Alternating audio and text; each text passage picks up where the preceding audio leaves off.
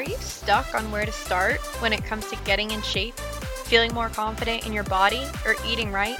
I want to break the idea that you have to stick to a diet and crazy workout routine in order to be healthy and reach your goals.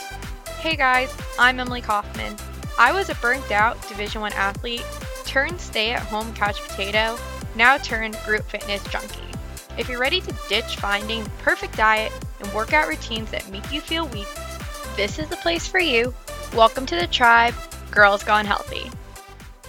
Welcome back to Girls Gone Healthy. If you haven't heard yet, in two weeks on January 18th, I'm putting on a free webinar all about motivation and kind of what's sucking the motivation out of you, how to build motivation to last more than you know, just little bursts, and really continue on throughout this journey of yours. And so that's going to be at our Facebook page, Girls Gone Healthy, Healthy Tips in Your 20s. It's free. If you can't make it day of, it will be recorded. So go join the group, go invite a friend, and I'll see you there. But this is the first time I've talked to you guys since, you know, January 1st. New Year. Happy New Year, everyone. And this is actually the first year that I'm not really setting a new big goal of, okay, I'm going to get back on track and start this new program. For me, I'm just kind of making smaller steps. Like one of them, for instance, is eat a vegetable every single day, which I know might sound lame to some people, but there are definitely days that I'm like, getting to the end of the day, I was like, crap, I had, you know, a breakfast sandwich in the morning, and then maybe I had a burger for lunch, and then I don't know, pasta for dinner. Like, I just, I haven't had vegetables, so I really want to make an active effort to eat vegetables every day. But today's episode is for you if you might be a little bit newer in your health journey or you maybe want to make a little bit bigger of a change. Because there is some messaging in the health and wellness field that I really do not agree with, that I really want to tackle today to help set you up for beginning a new journey of yours or some big shifts. Because this whole like fad diets going around, a lot of wellness professionals like to say that if you're starting something new and it's not sustainable for the rest of your life, right? You can't eat this way for the rest of your life, then it's not worth doing. It's not sustainable. You'll just quit it and put all the weight back on. And they're typically talking about these fad diets, which I agree with, but I think that the messaging is off because if you are starting a new change, you're trying to eat in a way that you never have, just healthier, right? It doesn't have to be a diet. Maybe you just want to eat less processed foods, more whole foods, more vegetables like I did, right? But it's a big change for you. It's not going to feel sustainable at the beginning. It's not going to feel like something that you start and that you could do for the rest of your life. It's gonna feel hard. And they don't talk about that. But this is something that we would see in everything, right? Like when you start your first job out of college. If someone had told me, well, if you can't picture yourself at this company for the next 40 years of your working life, then don't even bother starting, I would have been scared shitless. I would have been like, I don't know what I'm doing with my life. What do you mean I have to have it all figured out? Like, just going crazy. No one gives you that advice for anything else. So, why are people giving us that advice for how we're eating? Like, I understand that there's good intentions behind it to discourage you from these fad diets that aren't sustainable. But I think, on the other hand, it's a really easy excuse to just get out of those hard things right? Like making this big change in your life, committing to eating healthier, committing to cooking more, meal prepping more, whatever your goal is, it's not going to be easy because it's different. You're a beginner. It's going to be a little difficult. It's not impossible. I don't want to scare you off from it, but you're trying to make a change. You're trying to make a lifestyle change that requires work. And so if you're trying to do something and the first week you're like, oh, I don't think I could do this for the rest of my life, um, that's a pretty normal response, I'd say. I don't think that the answer then is, well, this is too hard, we should just stop. Because what happens then is people try to eat healthier, but then they keep feeling this resistance or it gets hard, so then they're like, okay, it's not sustainable.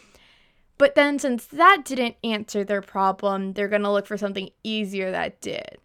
Okay, cooking and meal prepping was too hard, so now I'm gonna go get have the apple cider vinegar gummies that will make me healthy.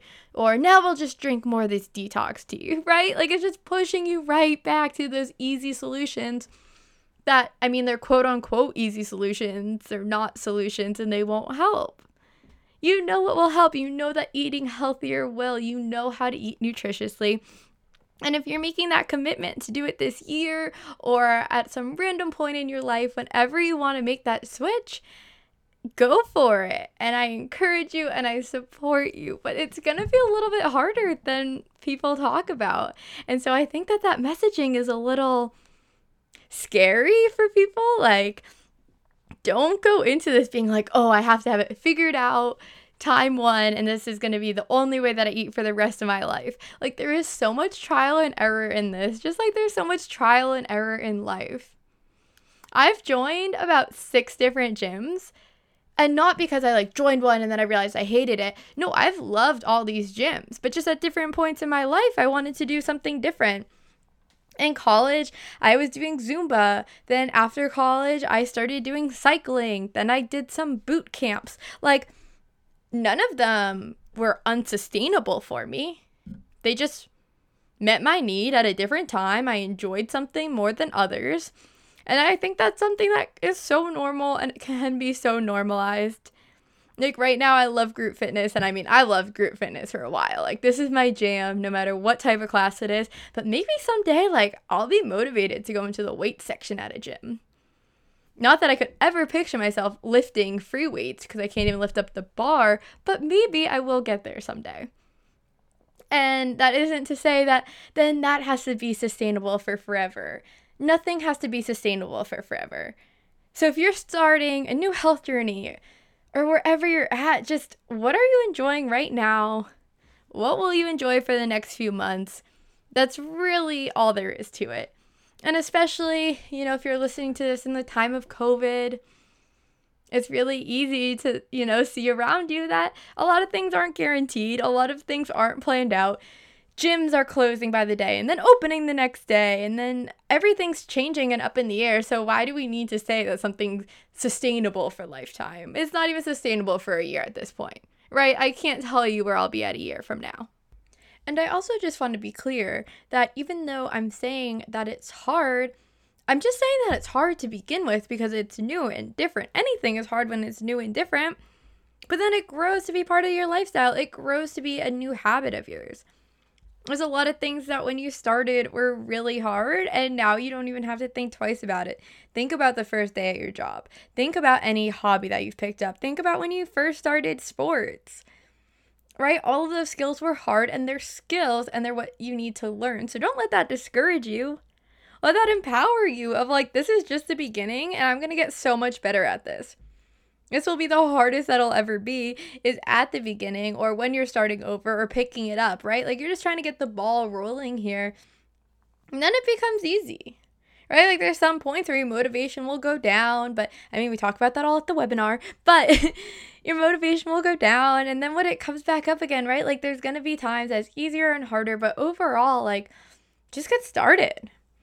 So I hope that you know, other people are feeling refreshed with the new year. I have no exciting goal. I mean, I shared mine of just eating more vegetables, but I don't know. I still went into this new year feeling refreshed and feeling re energized, not for any specific reason, but just, you know, I think the holidays are over. So now I'm like, okay, I can get focused again on a regular schedule instead of trying to figure out what day of the week it was, which is just my brain between Christmas and New Year's. So, I hope that this helped you. I hope that you feel inspired and supported because you know, there's some bad mes- messaging out there, and I want you to know that it is possible for you. So, if you like this episode, share it with a friend, invite them to the motivational workshop where we break down motivation and how to gain more of it. So, I will see you guys there, January 18th. Thank you so much for tuning in. If you enjoyed this podcast, do me a favor and take a screenshot right now and post it on your Instagram story. You can tag me at Girls Gone Healthy Podcast, at Girls Gone Healthy podcast. Come say hi, come say what's up. I'd love to connect with you, and this would help support me to continue bringing you free content. See you next time.